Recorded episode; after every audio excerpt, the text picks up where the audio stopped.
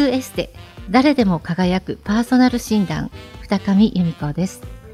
今回の聞くエステは前回に引き続き私がアドバイスをいただき勉強させていただくというスペシャル企画です。というわけで今回のゲストはイメージコンサルタントのプロ中のプロ、えー、立候補者を選挙に勝たせるその卓越した手腕から勝たせ屋の意味を取るブランディング戦略家鈴鹿久美子さんをお迎えしております。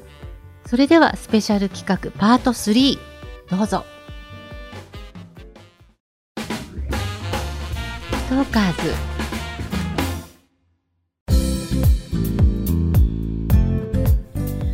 はいえっ、ー、と鈴鹿さんが今まで、えー、お仕事をしてきてコンサルティングをしてきて、えー、印象的だったことまできっとたくさんあると思うんですけれどもあのいくつか教えていただきたいなと思います。はいありがとうございます、はい、えー、印象的というとそうですね。政治家に頼まれて、はい、お洋服どうしようっていうところからスタートだったんですけど、はい、じゃあちょっとクローゼット拝見しますね、はい、でその中で似合うのをまず探して、でそれで足りないものを買い足すっていうことにしましょう。ということで、はい、えー、赤坂の衆議院の宿舎があるんですけれども、はい、宿舎にお伺いをしました。はい、で伺って、えー、クローゼットこちらなんです。すいません散らかっててって言われてたんですけど、まあ、もうお部屋に入ってきました。でここのクローゼットとあっちにもあるんです。2つあって開けて、はい、えー、横に大きなベッドがあったので、はい、じゃあそれぞれあの上着は上着。ズボンはズボン。女性の方はスカートはスカート。あ女性はい、はい。でそれぞれの山を作りましょうって言ってそう分けて山を作っていって、はい、で、えー、インナーもたくさん終わりになったんですけどまあ相当な山ができました、はい、でまず一つずつお洋服を手に取ってもらって、はい、これがいつ買ったものなのか、はい、また着たいと思うか、それを私に伝えてくださいと言って始まりました、でこれね菅さんあの時に買ってね私が初当選した時何十年前ですか。初当選した時確かによろよろで捨てられないのよ。でもねお世話になったのこれは最近はいつ来ましたか？最近来てない来てない。もう10年以上来てない。次はいつ来ますか？着ないな。ですよね。これはクローゼットに取っとくものですか？取っとかないね。そうですね。じゃあお別れをしましょう、と言ってそのインナーさんに長いことありがとう初当選の時は本当嬉しかった、はい、でもあなたの役割が終わったからこれでさようならと言って畳んでもらってきれいに、はい、で、えー、ゴミ袋にきれい。なゴミ袋に入れてもらいました、はい、で入れる時にさようならって言ってもらうんです。ありがとうさようなら。そうするとその方はなんかこれいいね。すっきりするねって最初のその一つの作業で言ってくださって。そうなんですよ。なぜならこのクローゼットの中にあってずっと着てもらってないお洋服って、はい、私は兵隊の死骸だと思ってます。死骸をずっとクローゼットに置いといてクローゼット開けるたびに死骸の山なんです。死骸の山。その死骸の山の中から刺繍のする服を着てあなたは毎日戦場に出てってるんです、はい、それで勝つと思いますか？ああダメだね鈴鹿さん。ですよね。じゃあ続けてやっていきましょう、はい、と言ってインナー上着スカートパンツストッキングの山もあったんですけれどもストッキング、はい、山もあります。ストッキングもすごい量ありました、はい、1回だけ履いたもの。だから捨てられないですよね。ストッキングこれいつ履いたか覚え洗って戻す。あ忙しいのでまた議員会館で新しいの買う、履く洗う戻す、はい、ですごい山になってるんです。ストッキングが。なんか気持ちはわかるんですけどね、はい、ここんなに足何本でしたっけ？って私聞いたら2本ですよね。ってそうですよね。800本ぐらいありますよねここに足って。言ってじゃあこれどうしましょうか。ということでそれも捨てていただ。で捨てると大体9割そうです。ねストッキングまで入れると9割9分捨てましたね。あだいぶすっきりしますね。もうゴミ袋にパンパンになりました、うん、はい、でもそれにかかった時間は約3時間、うん、3時間でクローゼット大きいクローゼットが2つ分ほぼカラッカラになって、はい、その後菅さんどうしよう明日から そうですよね。残ったスーツが、えー、ジャケットも入れて全部で4つ4つ、うん。インナーは、えー、シャツとカットソーを含めて、えー、10着程度。10着、はい、で私はあのご用命を承って、えー、そのまま必要なものを確認をして買いに行きました、はい、もうその方忙しくてらっしゃるので、はい、えー、じゃあこれを買うんだったらいくらぐらいこれを買うんだったらいくらぐらいスーツだったらこうですよねで作るのも作りに行くけれどもできるまで1ヶ月ぐらいかかるので間に合わないので規制のもので買いましょうということで私は、えーと、全部で3日間かけてもうデパート中走り回って、ちょっと特殊な骨格の方だったので、その骨格に合うもの要するに日本サイズじゃないんですね。手が長くて足が長い方だったのでそれに合うものを探して、えー、私のクレジットカードで買って持って帰ってきて、えー、夜にタイミングのいいところで宿舎なのか議員会館なのかどこかの会議室なのかそこまで持って行ってお召しいただいて合う合わないをチェックして合わなかったらまた持ってそのままその売り場に回帰ってサイズ変え変えてまた持ってきてということをやってお洋服を整えていただきました。それはお洋服もそうですし靴もそうですしアクセサリーもアクセサリーも骨格によって似合う似合わないっていうのはもちろんありますよね。なんですけどその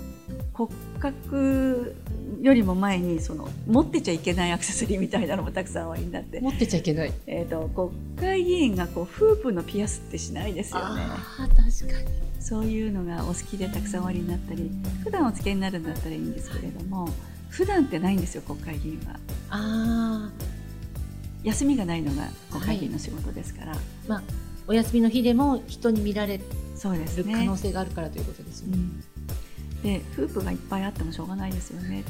お使いになるきっかけがないのであればもうこれどうせ安かったのよ。3つで1000円の時とか買ってんの。だったらもういいですかね。そうですね。っていうことであのお別れをしていただいてアクセサリーもですから必要なものをまず私の持ってるものをお貸ししてでそれで私がその間にできるだけあのお値段の張らないもので使い回しの利くものを最低限の数買ってお届けをするということをしたことがあります。ただそれをしてる最中にその方の評価がどんどん上がっていったんです、ああ面白い。もう一番隣にいる、あの政治家の仲間の方々が、あれ？今日なんかちょっと違うね、あどうしたの？今日も、あれっていう輪が広がっていって、その方の表情が変わりました、すごい綺麗になったんですよ。もう嬉しくてしょうがないですそういうの見てると。お仕事の役に立ってるわけじゃないですか。そうですね。ね。いいですね。もうクローゼットの片付けからこんなにいいことができたかなと思うと、もう今でもニヤニヤする仕事の一つです。ね、はい。やっぱり女性の方が楽しいですか？アクセサリーがあったりとか。ですね。同じかな、うん、男の方だったらネクタイをコケコケに言うのも楽しいですね。何ですかこのハートのついたネクタイ誰にもらっちゃったんですかとか言うといやそれは言えないよみたいなことをおっしゃったりとか、まあ お付き合いでいろんなものいただいたりするので。うんネクタイも整理したりとかね楽しいですよねそれは面白いですねた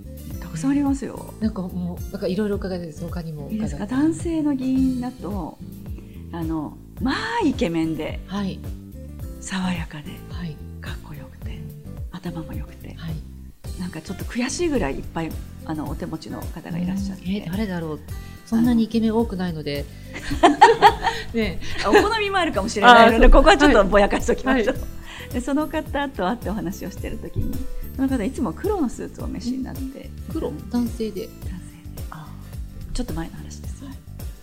い、ね黒をお召しになってたので私はもういい加減言わなくちゃと思って。あの先生いつも黒のスーツをお召しですけれどもそろそろネイビーをお持ちになってもいいんじゃないですか。って申し上げましたらその方が「いや私は黒って決めてるんで」私心の中で「かっこバカかな」って。いうのが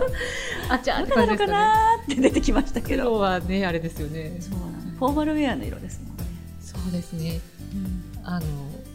日本人ぐらいしか着ないっていう、そうなんですよ。ビジネスシーンで黒のスーツを着るのは日本人ぐらいで。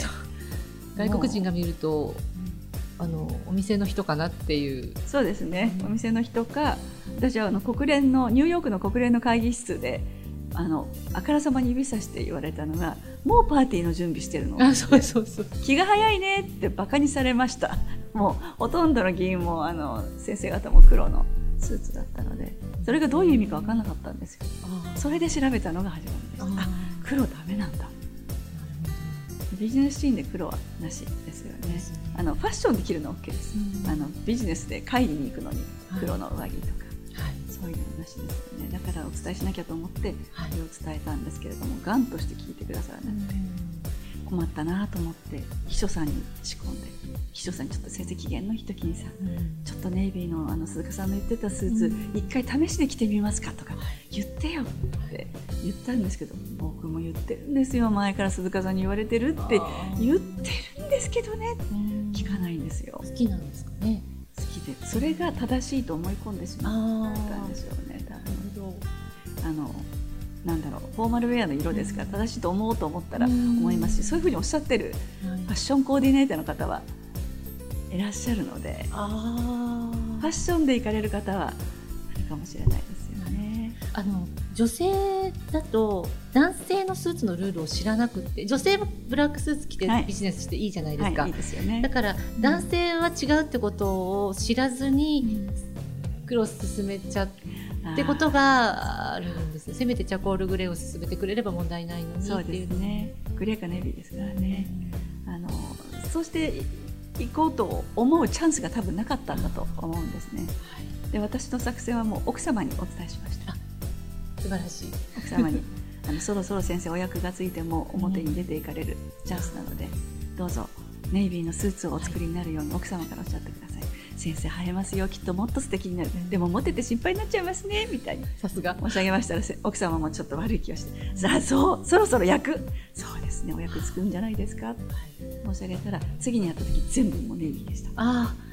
さすが。ネクタイも変わってあとシャツも変わってましたね。あのクールビズができてから、日本人の政治家のシャツはとんでもない方向に行ってしまって、うん、なんか襟が二重になってるとかどうしたのかなと思うように、はい、あの前の首のあの喉仏のところにボタン4つついてるとか。デボットにですね。ですよね。カール・ラガーフェルとかね。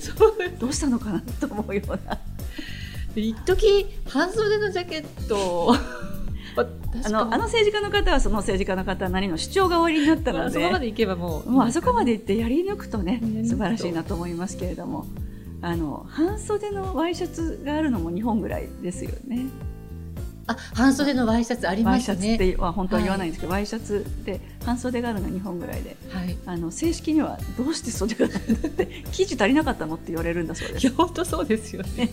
あのシャツというのは上着を汚さないために着る下着なので、はいはい、常にこう上着よりもシャツの袖も前に出てなきゃいけないし、襟はあの上着の中に入っててはいけないっていうのが、うん、あの数少ないルールの一つだと思うんですけれども、それ半袖にしちゃったっていう。暑いかもしれないけどもうちょっと別の工夫の仕方もあるかなって。本当そうですよね。海外の会議にそれ着てったら大変ですからその先生にそのシャツも変えていただいて、はい、あの色のついたボタンとかもやめにいただいて、はい、すごく素敵になりました。うん信頼感が増すんですね。政治家やっぱり信頼感一番大事ですから、ね、せっかくね頑張ってその何か政策を実現しようと思って、この場に選挙で当選してやってきてるんですから、はい、信頼感損ねる必要がないですからね。そう思います、はい、あとあれですもんねあの海外に行かれてしまう大臣さんになったりして、はい、となんか同じ日本人としてちょっと恥ずかしいなってドキドキしちゃうのも嫌ですもんね、ね、国民としては。あの靴下勘弁してほしいですね。二上さんないですか。靴下では政治家の方の靴下見たことがチェックしたことがないので。結構あれですか。はもう白い靴下を履いてる方を見たことがあって日本人の政治家白い靴下ですよ。スーツに。スーツに。ちょっと一瞬見なかったことにしようかなと思いますよね。それは目立ちますね。目立ちます。どうか野球でも行った帰りなのかなとか思ったことが一回あるのとあとやはり何でしょうあの短い靴下を履かれる方が多くて座った時に。そうなんです。よ、はい、あのね、すね毛が見えるっていうのはお尻が見えてるのと同じことですからね。あのヨーロッパでは女性が失神するっていう。本当ですよね。あの私企業のあの服装マニュアマニュアルとかあの社内の服装ルールの、はい、えーと、監修の仕事を研修絡みですることがある時にも、はい、写真付きのマニュアルの立派なのを作るんですよ。もう何百万もかけて、でその時のルール作りのところからあの人事の方とかとすり合わせをするんですが、あのそこまで厳しいことを社員に言うと抵抗されちゃうんですよねっていうところで、やっぱり靴下の色と丈、うん、結構戦うんですよ。もう本当に御社の社員が恥をかかないためにって言いたいです。そういうこと やっぱり言えないのであとはあのその半袖のワイシャツも、はい、でもクールビズそうですよ。ねクールビズって言われると私ももう言えなくなってしまうので。でシーン別にあの普段はいいけれども、うん、あのそれなりのお客様とお会いする時だけでも、うん、まあそういう時はマナー的にジャケットを脱がないけどいや袖に出てないのは見えるからとか、ね、結構戦いがあるんですけれどもやはりその強く言えないのでそうですね。言いにくいですよね。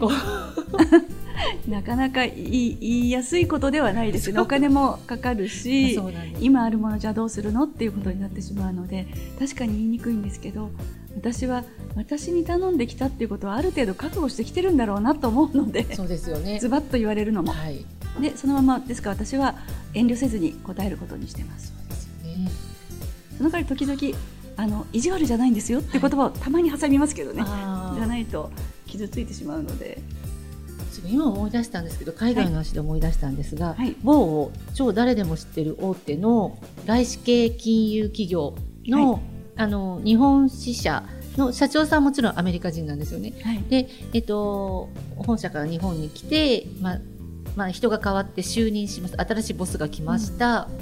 うん、日本人女性の社員の服装に嘆いて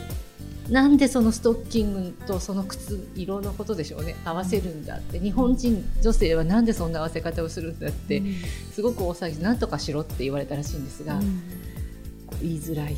そうですね。特に女性に言うと今すぐパワハラとかセクハラとかそうなんですよ。言われてしまうそれで、えーとファッションとビジネスマナーを掛け合わせたセミナーのふりをしてそこを指摘してほしいっていう 依頼が来たことがありまして。はい、でそこでですねビジネスシーンで黒いストッキングはやめましょうねって私から言わせるという、うでそれがあのネットでその内容も公開するって最初からそういう企画だったんですね。うん、なんとネットでこう結構叩かれちょっと、まあ、少しわずかだったんですが、うん、私叩かれてるどうしようななんだろうって見たら黒いストッキング愛好家の男性たちのその何でしょう組合じゃないですけど 愛好家たちから、はい、あんなことを言うと黒いストッキングの女性が減るじゃないかって怒られお叱りを受けたことがありました。そんなこと言われても。ご自分でお召しになったらって私だったら言います。さすがですね。ご自身で。もういろいろいろいろありますよね。難しいですよね、はい、でもあの網網のストッキングとか履いてきちゃう方いらっしゃるのでストッキングに私魚釣りに行くんですかって言ったことあります。いいね。ね議員会館に魚釣れませんからね。かっこいい。そのぐらいズバってるとやっぱかっこいいですね。いやでもいろんなお客様が見えるし、はい、議員会館っていうかまあ国会っていうのは天皇もいらっしゃるところなのでそうなんです。ルールはきちっとしなきゃいけないしかかとの開いた靴ダメですよね。はい。ね、でもあの若い秘書さんたちはかかとの開いたのサンダルみたいなスリッパ履いて枝回しでぺったんぺったんって歩く方いらっしゃるので あのやはり目のも見えになる正式な服装も当然の場所ですからあの職場ではありますけれどもある程度のルールはきちっとしましょう。ことで私は秘書教育というのもやらせていただいてますけど。秘書教育ああ大事ですね、はい、はい、議員事務所に頼まれて、まあ、頼んでくるのは先生なんですけど、はい、俺が言ってもだめだから何とかしてくれって今おっしゃった二上さんと同じですよね。言いにくいですし、ね、言いにくいのでセクハラって言われちゃうくさいですしね忙しいのに、はい、何とかしてくれっていうので秘書教育ということでやらせていただきます、えー、まだですねお話伺いたいと思っています、えー、続きは来週配信予定のパート4でよろしくお願いいたします。トーカーズ。